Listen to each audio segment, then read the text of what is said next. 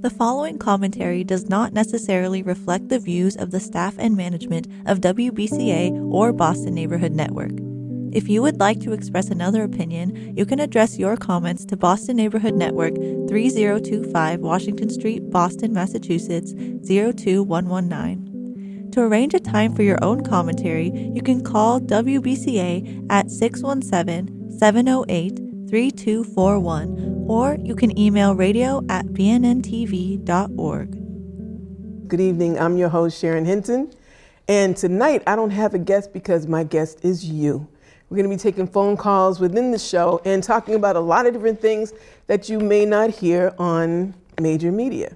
Things that are happening in the state, in the city of Boston that may affect you, especially if you're a parent of a Boston Public School student or if you're a registered voter or not a registered voter. It seems like in Boston, we always have elections going on, and this year is nothing different. There's legislation that's happening um, I'm not going to tell you about all the legislation because I want to hear from you. So this is Free Form Monday, which we don't tend to have because um, I usually have a guest, and I have awesome guests lined up for all the other shows. But tonight, the guest is you. We'll be taking phone calls at 617 708 3280. You're on another level, and we'll be right back after this information break. See you in a minute. Voter suppression never went away, it evolved. They say to me, Well, we thought we had done away with poll taxes. We thought we had done away with intimidation. We have all kind of obstacles being placed in our way. It's the same game with a different name. To understand how we got here, historian Carol Anderson says we first need to understand white rage. White rage is not how we often think about it. We often think of rage as being this kind of violent backlash or uproar. We know that there's something wrong with the violence that takes down a, a child. We know that something is wrong with the violence that sics dogs on uh, nonviolent protesters in Birmingham. We know something's wrong with that. But the kinds of quiet policies that led to that moment, it takes us a long time to, to recognize that the policies themselves are predicated on white supremacy and exclusion. Anderson says the trigger for white rage is black advancement. For each advancement blacks made for voting rights, there was an opposite reaction of white rage. That was the case in Mississippi after the passage of the 15th Amendment, which gave the right to vote to freed black men. Because Mississippi said, how do we write a law saying we don't want Black people to vote without writing a law that says explicitly we don't want Black people to vote? Because the 15th Amendment said you can't write a law that's that explicit. What Mississippi did was Mississippi said, we will take the societally imposed conditions on African Americans and use those conditions as the access to the ballot box. Mississippi passed a new state constitution that required every citizen to pay a poll tax, pass a literacy test, and in some cases, meet a property requirement. At the time, black people were less than 30 years out of slavery when they earned no money and were blocked from reading. The Mississippi Plan of 1890 was applied equally to black and white voters, but white men could get around the barriers with so called grandfather clauses, if they or a relative had voted before the Civil War ended, they could skip the poll tax or literacy test. A Mississippi governor later admitted the provisions had no other purpose than to eliminate blacks from politics. That's how a blueprint to circumvent the 15th Amendment was created, and other states followed Mississippi's lead. In the Jim Crow era, black voters were often met by violence. Civil rights workers who helped other African Americans to vote were shot, lynched, or violently harassed by vigilantes and police. And even though the 19th Amendment passed in 1920 to give women the right to vote, by 1940, only 3% of eligible African Americans in the South were registered to vote. The civil rights movement is one of those moments in American history where the US feels a depth of pride because it overcame, it overcame something as villainous as Jim Crow. And it took a lot of bodies. It took this kind of moral power of the nonviolent movement. It took grassroots organization and mobilizing. It took Martin Luther King, this hard earned legislative victory of the Civil Rights Act of 1964, the Voting Rights Act of 1965. The Voting Rights Act was hailed as a defining civil rights legislation of its time. It was especially important because it had an enforcement mechanism the 15th Amendment lacked. Under Sections 4 and 5 of the VRA, states with a history of discriminatory voting laws now needed federal approval or preclearance to change their election laws. This gave the Justice Department and federal courts in D.C. power to block discriminatory election laws.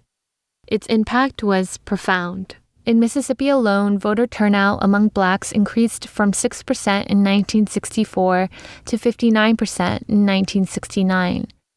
By then, President Lyndon B. Johnson had established anti poverty programs to curb inequality. He created Medicare and Medicaid for the elderly and poor and enacted education and housing reforms. By 1966, 85% of whites said the pace of civil rights progress was too fast, and by the 1968 presidential election, white resentment had coalesced into the Southern Strategy. The Southern Strategy, bringing Democrats and disaffected whites into the Republican Party. The Southern Strategy bolstered racist policies and practices without using racist language. Anderson says this applied to voter suppression as well. Voter suppression is really based on the Mississippi Plan of 1890, where you can't say, we don't want Black people to vote. But that's the intent. That's been a key element in the policy of now the Republican Party.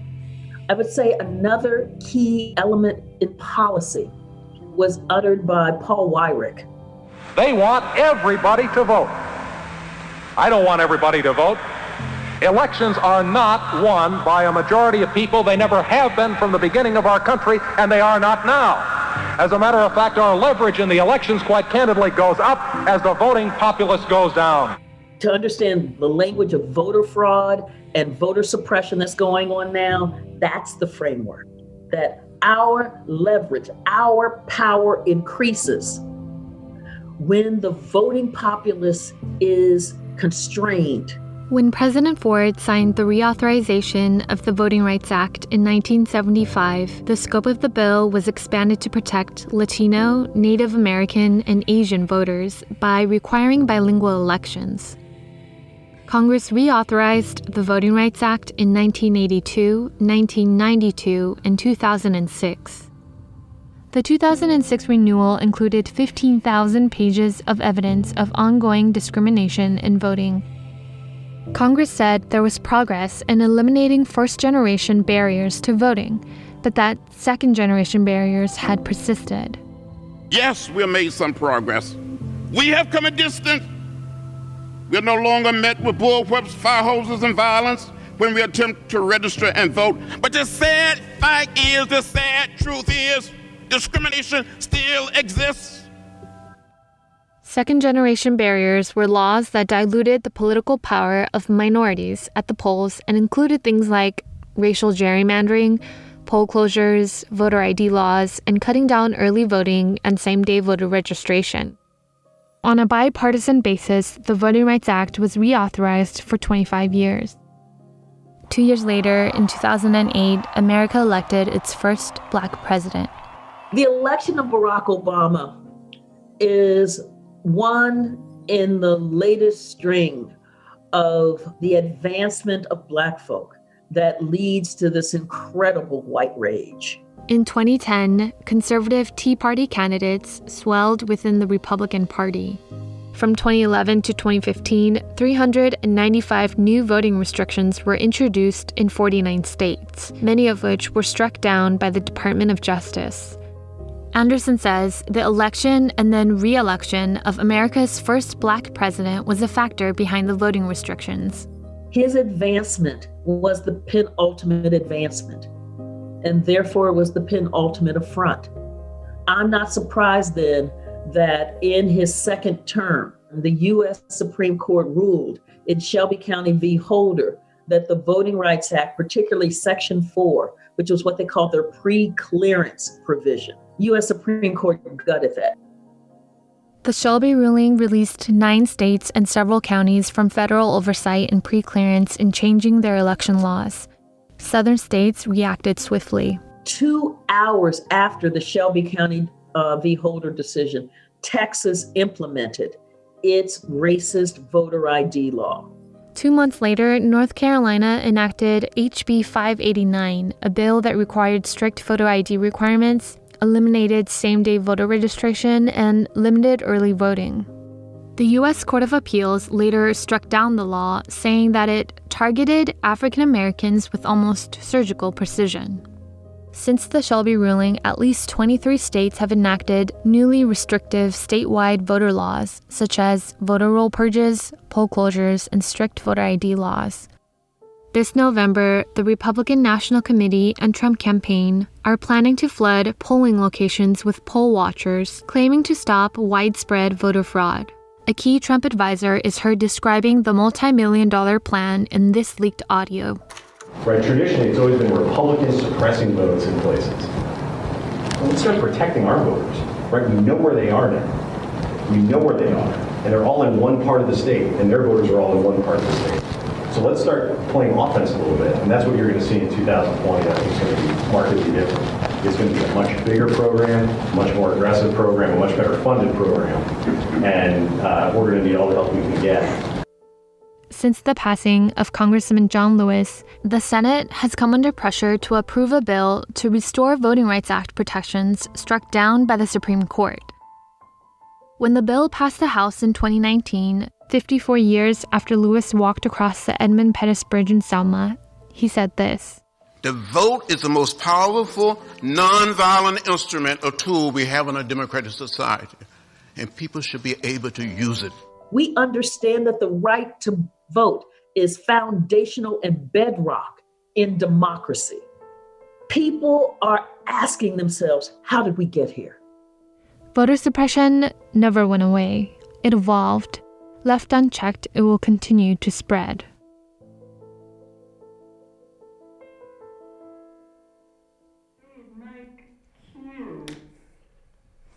And welcome back.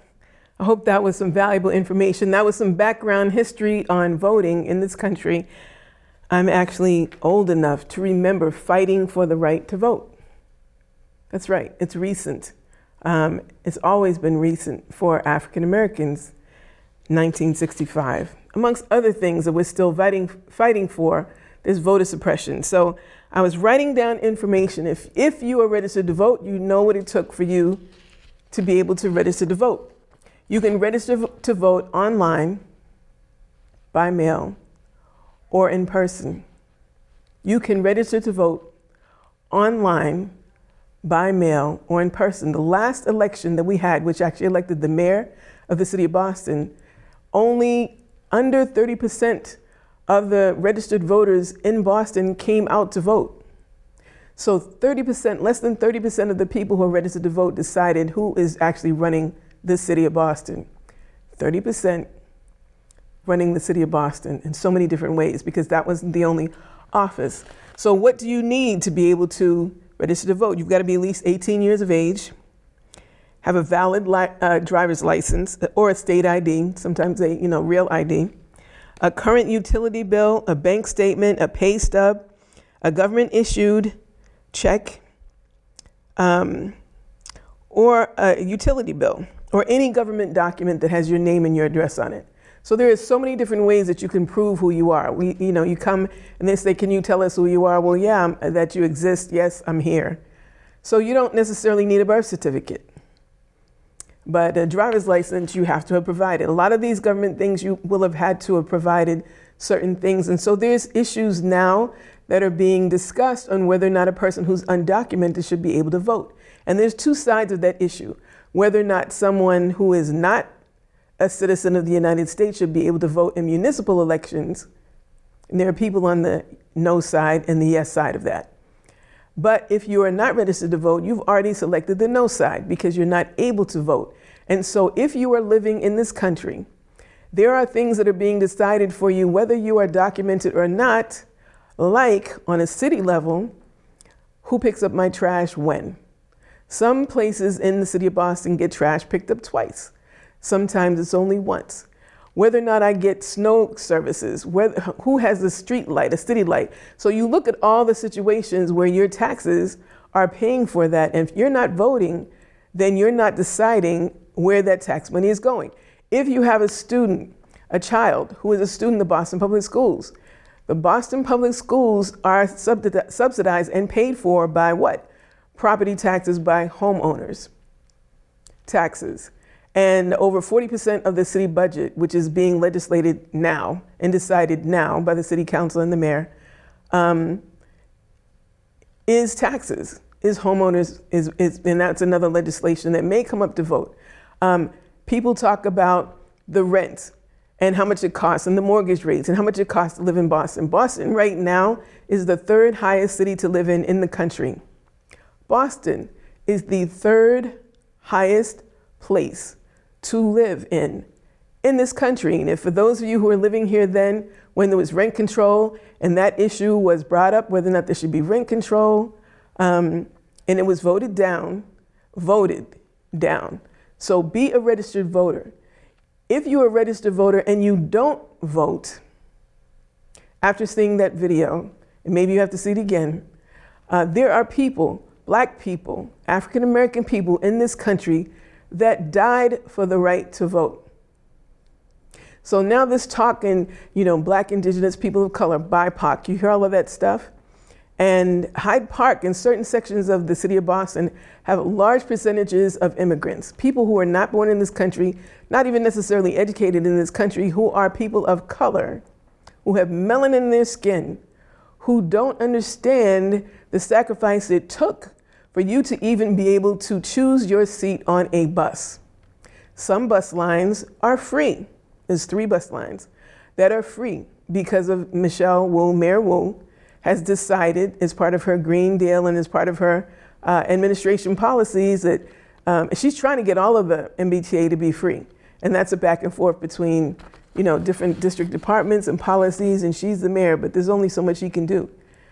If you have a person that you support who is running for office, you saying, oh yeah, I like you, and it's great that you're running for office, and you don't vote for them, you don't get out and you work for them, then it's hot air and it's useless. And as a matter of fact, you're part of the problem.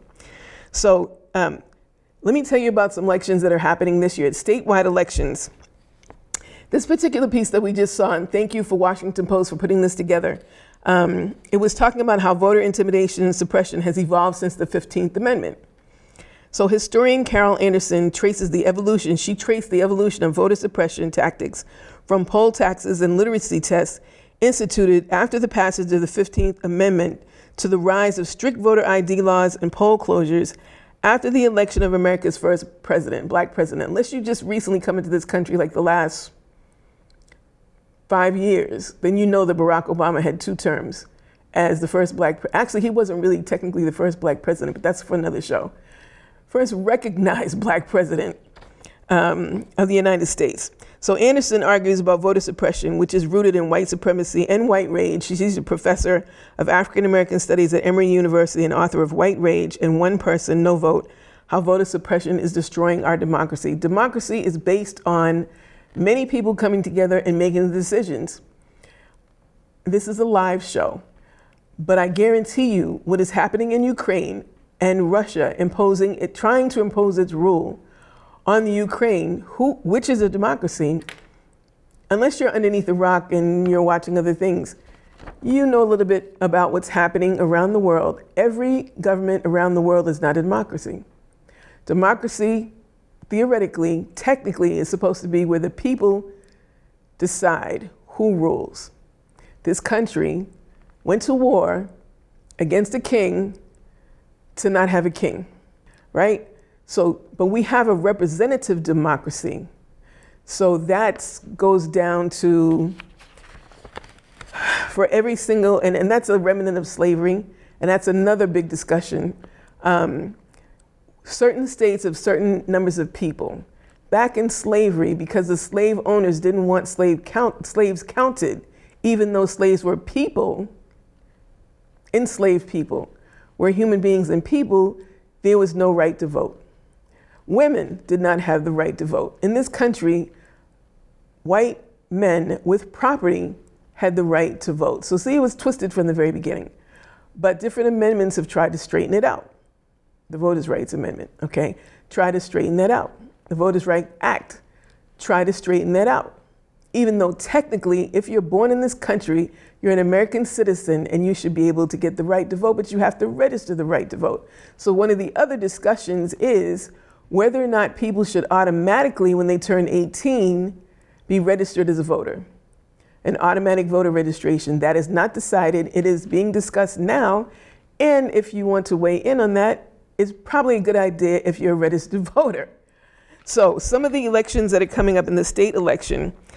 So, the, the Democratic State Committee is having um, a convention in June, the weekend of the first weekend in June. But here's some of the offices and the candidates. Some people you may know, you may not know anyone, but you're going to be asked to, to um, vote in a primary in September, September 8th, and you're going to be asked to vote in a major election November 2nd.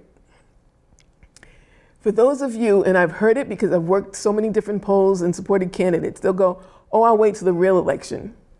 Newsflash all elections are real elections. If there is more than one person that has gotten enough signatures, gotten on the ballot, and they're in the primary, that election is going to decide who are the final two candidates on the main election. So if you like someone and you don't vote for them in the primary, that person doesn't get enough votes. They don't get to be on the ballot. Sanjay, it's Hindu for you understand? You get it? Sabe? Okay. So this August 17th is the deadline to be registered to vote. This year, August 17th. If you're going to register to vote, you still have time. You have until August 17th for the primary. The primary itself is going to, um, oh, and then also by mail, August 30th. You can vote by, by mail. But the election itself is September 2nd. I'm sorry, September 6th is the state primary. September 6th, let me get it together. November 2nd is the actual election. Primary, deciding who's going to be the final candidates on the ballot. And then, actually, it could be more than two people um, because there's more than one party. There's a Democratic Party, the Republican Party, Libertarian Party, Independent. So you need to be registered. When you go to register to vote, they're going to ask you do you want to be listed as an independent? Do you want to be declared a Democrat? Do you want to be repaired, uh, declared a Republican? Or um, one or the other, Green Party or Libertarian? There's several different parties, okay?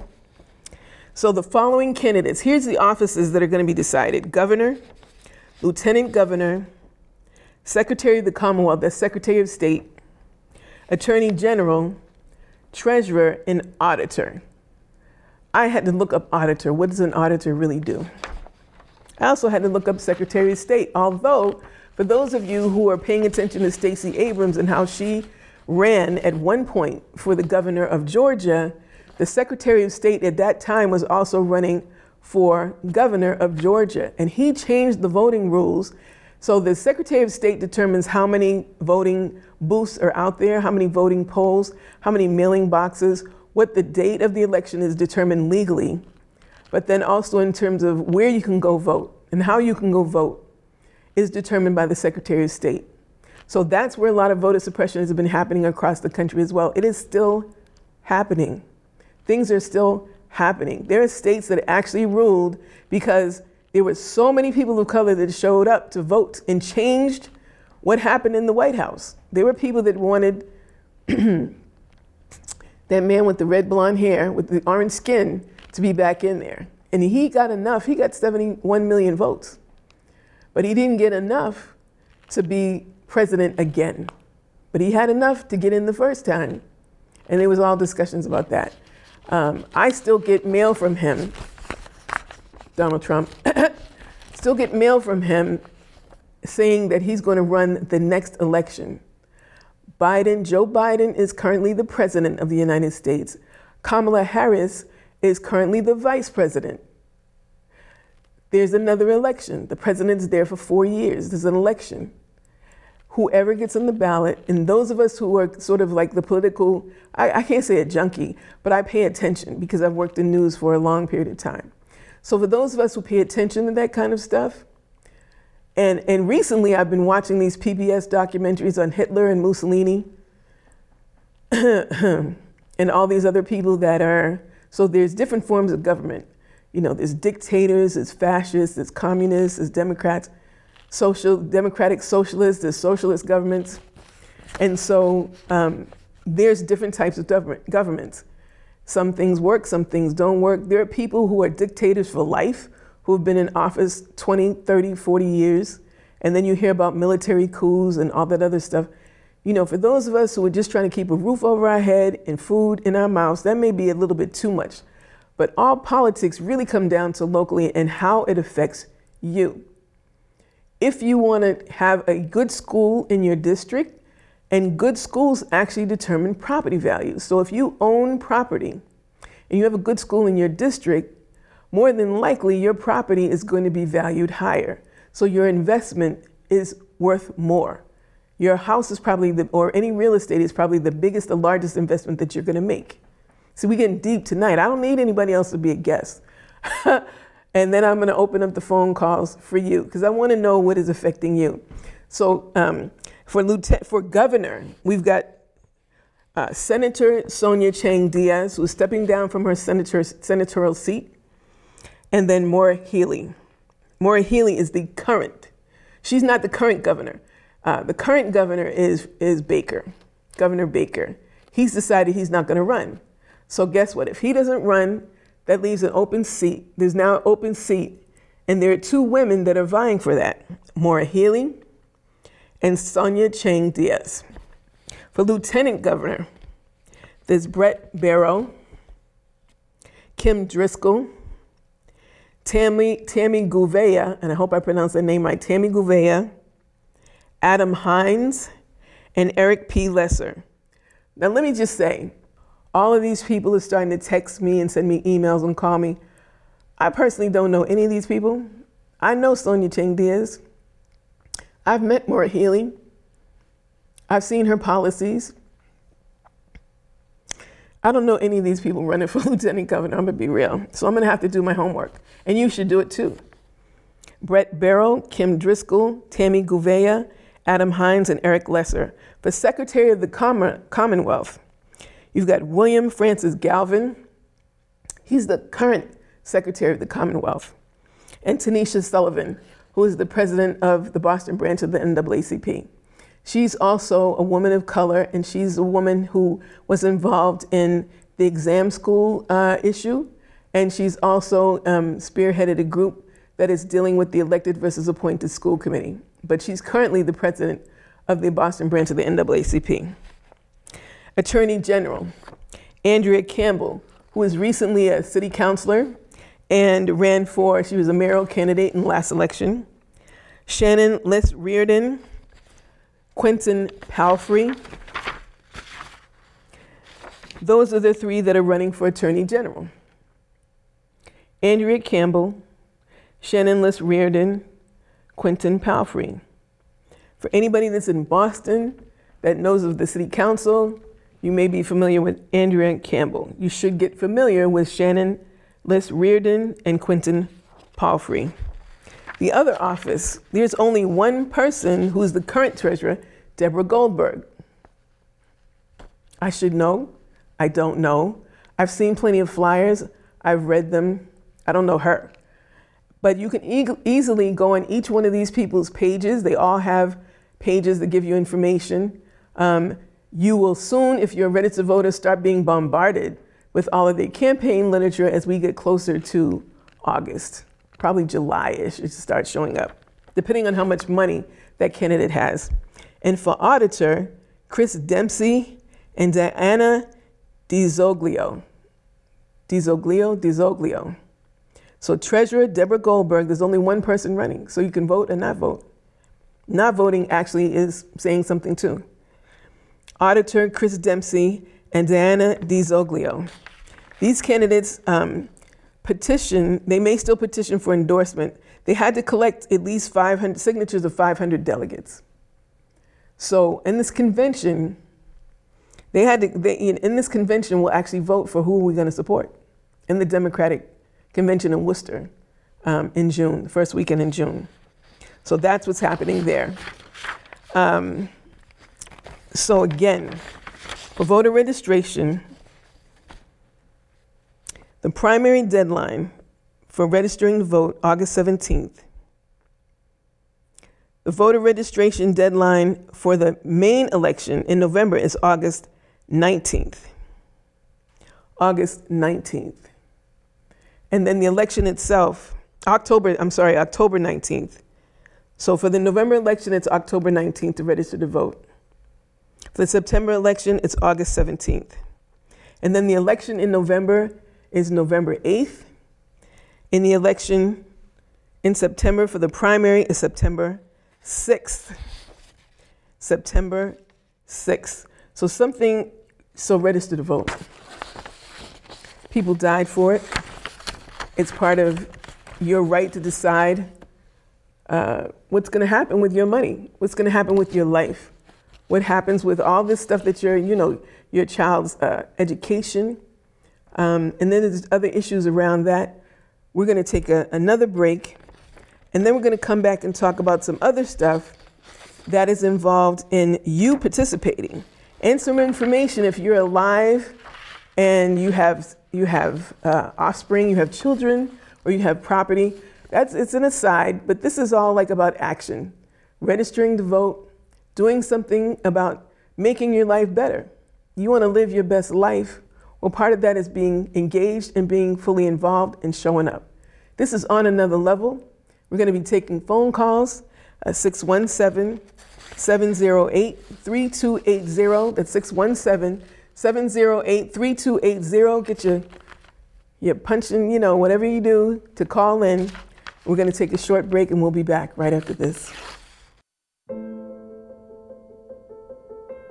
Boston is the only municipality in the Commonwealth of Massachusetts with an appointed, not elected, school committee. Our citywide coalition has submitted a non binding ballot question for the November election to begin the process to change this. Many Bostonians have no idea how and when we lost the right to elect our school committee and some have strongly held beliefs based on an incomplete story that omits the struggle for black and brown representation on the Boston School Committee. In this city, when you say the words Boston School Committee, it won't be long before someone says Louise Day Hicks. Hicks was the villain of the school committee in the 1960s, openly opposing efforts to desegregate Boston public schools. Many believe that Hicks is the reason we now have an appointed school board. But she left the school committee in 1969, 22 years before the elected school committee was abolished. When we focus on the most openly racist politician this city has ever known, we erase a remarkable story of the struggle for black political power and equal access to education in Boston. The black struggle for political power on the Boston School Committee began long before Judge Garrity's ruling to desegregate Boston public schools in 1974. Leaders in the black community, some of them parents in the district, ran for the Boston School Committee to try to provide equal access to education for black children. Ruth Batson, Mel King, John D. O'Bryant, among others, ran for school committee again and again, but could not win in an at large election system that favored the predominantly white voting bloc. It wasn't until 1977 that John D. O'Bryant won a seat on the Boston School Committee, becoming the first black politician to serve on the board since 1900. This was the result of two decades of organizing and voter registration to empower the black community. In 1981, Dr. Jean McGuire became the first black woman elected to the at large Boston School Committee. In that same election cycle, a ballot question passed that changed the Boston School Committee from five members elected at large citywide to nine elected by district and four at large. This was a huge win for black and brown voters because it meant they could be represented without winning a citywide majority. In the 1983 election, the first with the new district structure in place, three blacks and one Afro Latina were voted onto the board. This Boston School Committee went on to select Laval Wilson, the first black superintendent of Boston Public Schools. But trouble was already brewing for the newly formulated school committee. Mayor Flynn was under pressure from powerful business groups to dissolve the elected school committee. In 1989, Mayor Flynn placed a question on the ballot to abolish the elected school committee and replace it with a seven member board appointed by the mayor. Communities of color opposed this. So did the low income whites of South Boston. But with hundreds of thousands of dollars in corporate money behind it, Flynn's proposal won by a razor thin margin of 1.5%. Despite opposition from the black members of the Boston City Council and the Black Legislative Caucus, a home rule petition passed in the city and then in the State House. And on July 6, 1991, Governor Bill Weld signed the home rule petition that abolished the elected Boston School Committee. In 1993, as Mayor Flynn left Boston to become the ambassador to the Vatican, he had a change of heart in a letter written to the candidates hoping to replace him, he wrote Despite the accomplishments of the appointed board, I feel compelled to acknowledge that the loss of the vote for school committee members has remained a bone in the throat of many Bostonians. The appointed board has done what it had to do, it has accomplished a clean break with the past. Within Boston, where entrenched white parents felt like they were on the losing end of desegregation and then had to contend with a diverse elected school committee, it's no surprise that this painful era ended with the disenfranchisement of the black community, who had finally found an entry point into Boston's political power structure via the Boston School Committee. But times have changed residents and leaders across the city are banding together to bring democracy back to school governance, just like every other city and town in Massachusetts. Join the campaign to reclaim your right to vote for representation on the Boston School Committee. Vote yes on this question appearing on the Boston ballot on November 2nd. So, currently in the city of Boston, there are meetings that are happening um, I'm actually on the, the uh, Boston, oh God, there's so many meetings I'm in, so many councils. Um, Boston Committee for Education Equity. And that's one of the groups that's involved in deciding uh, whether or not the school committee should be elected versus appointed. But there are hearings. I attended a hearing last week, um, actually, two hearings um, on the same day, during the day. In the city council chambers, and it's open to the public. You can actually become, um, you can testify. Depending on how many people sign up, uh, you can speak for two minutes or three minutes, and you can actually chime in to um, wherever you want to, to whatever you want to say regarding that particular issue. The school committee has meetings every other Wednesday. They start at 5 o'clock. So there are a lot of things that are being decided right now and, you know, there are people that are arguing if you want the average person to be able to chime in, don't do it during the workday, or don't do it during the school day. So the hearings that took place last week, and actually it's taking place this week, are regarding the elected versus um, appointed. Currently, Boston has the only appointed school committee in Massachusetts, the only one out of 325 school committees across the Commonwealth of Massachusetts. Hopefully, I have that number right, um, but it's over 300.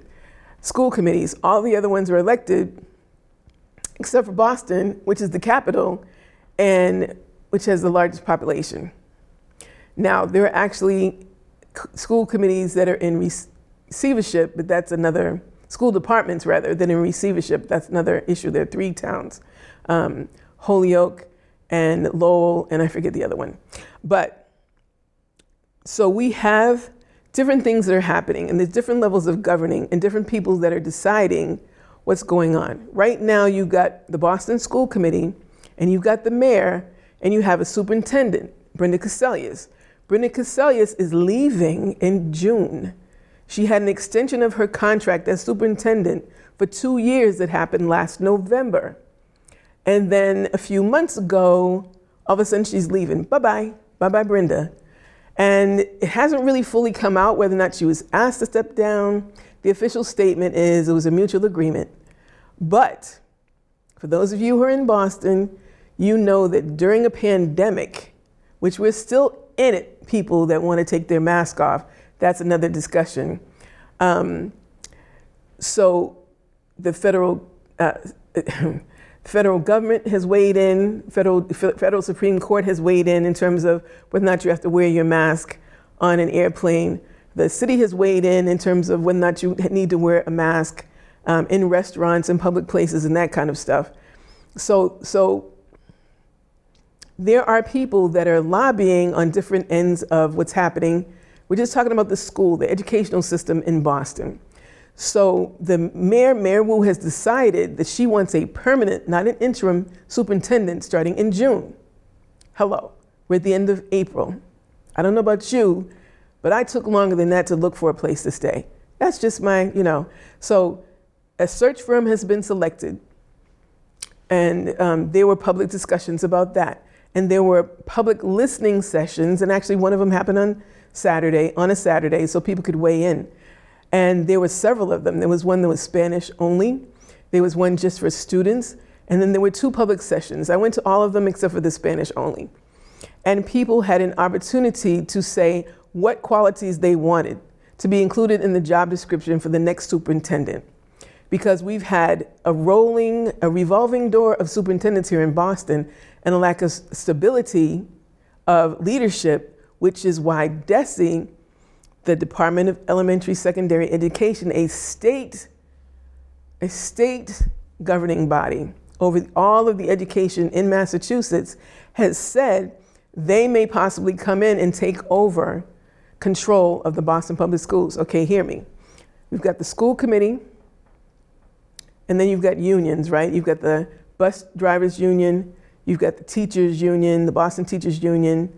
Um, you've got different unions underneath that that have to negotiate contracts. And then you have um, you got the Boston School Committee and the mayor. So the Boston School Committee actually supervises and signs the contract for the superintendent, who, by the way, gets paid more than the mayor. And so does the Boston Police Department Commissioner, gets paid more than the mayor. And you have the mayor. So the mayor appoints the school committee. The mayor appoints the nominating panel that selects the school committee. And the people do not vote any longer since 1991 on who is on the school committee that decides what happens in the Boston Public Schools, what schools get built, what schools stay open, what schools are closed. And the Timilty, which is in Roxbury, which I remember being a stellar school at one point, is now being closed. The PA Shaw, parents and teachers and students demonstrated and testified and showed up at the Boston School Committee meetings to lobby for their school to not only stay open, but to be expanded as they were promised by the school committee and by the superintendent. So now instead of, they, up till sixth grade, it's an elementary school, the PA Shaw, which is in Mattapan. So the research shows that the majority of schools that end up being closed are disproportionately in areas where black and brown students are and where lower income communities are. We're talking public schools. All you have to do is go on boston.gov or you can Google Boston School Committee meetings and sign up to testify. So, whether you have a student or a child in the Boston Public School System, you should chime in and say, This is how I feel about it. Because again, if you're a property owner, even a renter, that will be that your what you pay for your um, house for your rent is also determined by who can move into or does move into or brings revenue and spends revenue in your neighborhood. The more affluent the people are, the more money they're bringing in, the better the schools are. So people, when they look for a place to buy a house, they go, oh, let's see what the schools are like. How good are the schools? Because that affects your property rates. That affects the value of your home. That, that affects your taxes. I'm just saying. Again, we go back to the fact that Boston is the third most expensive city to live in the country, where to live in the country. We also have the highest number of schools and hospitals per square mile than any place in the world. And these schools and universities and um, these, these nonprofit, some of them are for profit, but they get a, a nonprofit break and they don't actually pay property taxes. They get assessed pilot fees, payments in lieu of taxes, which also affects how much money goes into the schools because if they're not paying taxes or they're not paying their full amount of taxes, MIT, Harvard, Northeastern, I'm just naming. If we have, we have the largest concentration of colleges, universities, and hospitals per square mile than any place in the world. 42% of the school of the budget, the city budget, is for the schools. If you are not getting, and that's based on property taxes, but if the majority of people that live in Boston are renters and they're not paying taxes, you see how this is, you know, how you can go out to other neighborhoods and other places and it seems like their schools are all nice and everything, like Wellesley, Newton, right? Swampscott, because they have higher property taxes, higher property rates, and so they're putting more money into the schools. See how that's how that works? So this is being decided now. So at the last election, last year's election in November, 99,000 people voted to return to an elected school committee. But what that looks like, because the elected school committees had different variations. Sometimes it was seven, sometimes it was nine, sometimes it was 13, uh, mirroring what the city council looks like. So you get four at large people um, and you would have four at large school committee members and nine that represent the districts. Um, this is being discussed now. And does it matter? Yes. Do you want local representation, but then you want people that reflect citywide? Do you still want the mayor to be able to appoint? And there's also a student representative that has been in the school committee forever who has never had a vote and who, who doesn't get, um, the only elected person right now, and they don't get compensated like everybody else and they do the same work that everybody else does, but they don't have a vote, which means they don't have a voice. I mean, they can talk up and everything, give opinions, but they don't have a vote. And so that's being discussed and how that gets worked out into. So there's that piece. Then there's also the exam school piece, which was decided in courts, and there were a group of parents, well-funded parents, who actually didn't weren't for the exam schools and then there was another group of people that said, look, why are we just discussing about the exam schools? We should be talking about all 125 schools. And then there's issues of whether or not the police should be in the schools. Um, I think the report that I read yet today in the Boston Globe said eight handguns have been found in the schools. Now, when I say found, I worked, I'm, I'm an educator, I'm a teacher. So I literally have worked in schools where there's metal detectors at the door and everybody goes through them. Everybody, this is high school, middle school, and everybody goes through it in the morning. They get their backpack, search and everything, but, and so there's that issue. Politicians, they'll talk to you, they listen to you, but they want your vote. And make no, make, make no mistake about it. There are rolls of voters that you can look up, listings of voters that you can look up that says if you're registered to vote. So you may be complaining to your city councilor or your state rep, district city councilor, at large city councilor, state rep, and they look up and you're not a registered voter, be like, yeah, okay. And as nice as they are to you, as much as they listen to you, it comes down to whether or not you can support them with your vote. You can support them with your uh, campaign support, meaning going out there and get signatures for them, going out there, and there are currently uh, people getting signatures for all those other positions that I listed earlier in the show governor, lieutenant governor, auditor, treasurer, secretary of state, secretary of the Commonwealth, which is secretary of state. Um, so, attorney general. So, these people are going to be coming around and they will listen to you because they want your vote, so registered to vote. These issues that aren't necessarily able to be voted on, like school committee, also are influenced by you having a voice and you saying what it is that um, you want in your schools, in your neighborhood, for your children, for your grandchildren, for your community. So show up. At the hearings for the superintendent, there are he- hearings right now, excuse me, deciding on who the superintendent is going to be. School superintendent of schools, Boston Public Schools is going to be. And you can, that's open to the public and it's free. There are meetings now that are deciding whether, how the elected versus uh, appointed, because there's a home rule petition that was submitted by City Councilor uh, uh, Ricardo Arroyo and also City uh, at, at large. Uh, Ricardo Arroyo is a district city councilor. And um, Julia Mejia is an at-large counselor. They filed a home rule petition favoring elected versus appointed. So that's happening. And again, we run down to the last few minutes in the show. So here's some advice that has nothing to do with the voting and everything to do with your life and how, at the end of life, if you've been around and you're still alive, thank you. Um, I think we have one more show before Mother's Day, but if not, then happy Mother's Day on May 8th. But Here's some information for those of you that may not have your affairs in order. Make sure all your bank accounts have direct beneficiaries. The beneficiary needs only to go to the bank with your death certificate and an ID of their own. So many people are dying and dying before their time, and they're not ready. And you leave this whole mess to whoever is behind, left behind, your family members.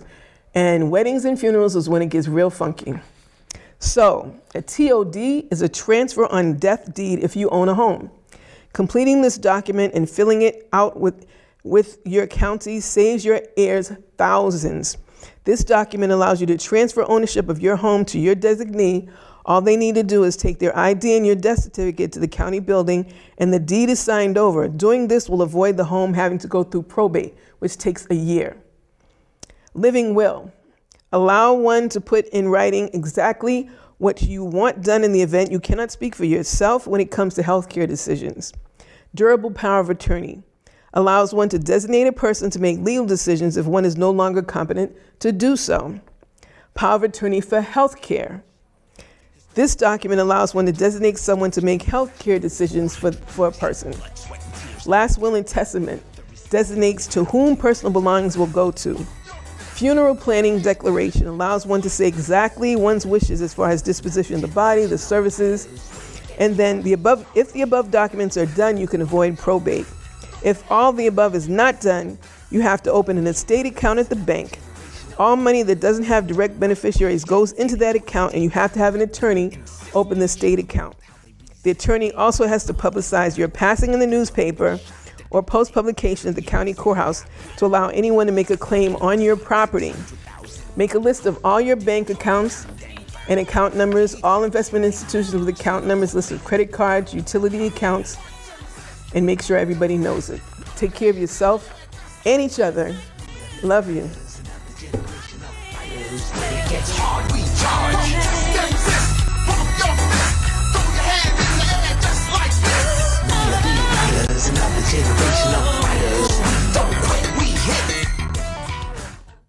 The preceding commentary does not reflect the views of the staff and management of WBCA or the Boston Neighborhood Network.